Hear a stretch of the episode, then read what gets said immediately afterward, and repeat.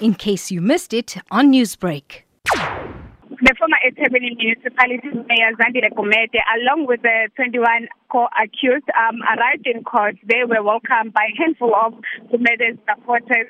When the matter started in court, it did not last even for more than 10 minutes, where the state said that as early as this morning, uh, legal representatives of Gumede were still requesting further particulars.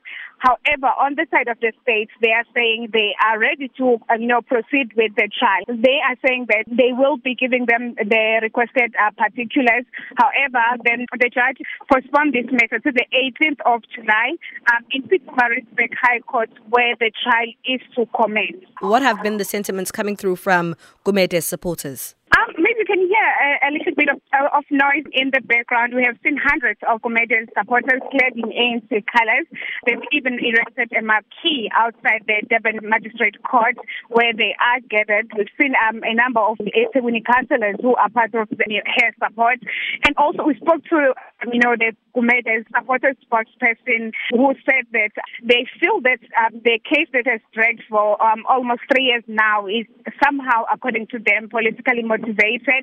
However, um, when the spokesperson, when we spoke to him, he revealed that about 70% of ANC branches in eThekwini region, they have um, nominated Gumede for a second term of being the ANC chair for the, one of the biggest regions here in KwaZulu-Natal. They are saying that uh, as much as he's still undergoing this uh, case in court, they are adamant that um, they believe in her leadership within the ANC to be elected come the elective conference of the ANC in eThekwini. So when the trial does resume on the 18th of July, what are we expected to hear? From side, they're saying that they, uh, they believe that they have adequate evidence that Gumede and the 31 co-accused are supposed to answer.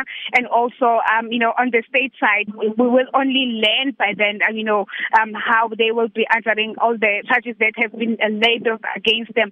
Um, you remember that the indictment itself is 397 pages um, that is containing over 2,700 charges against all the accused.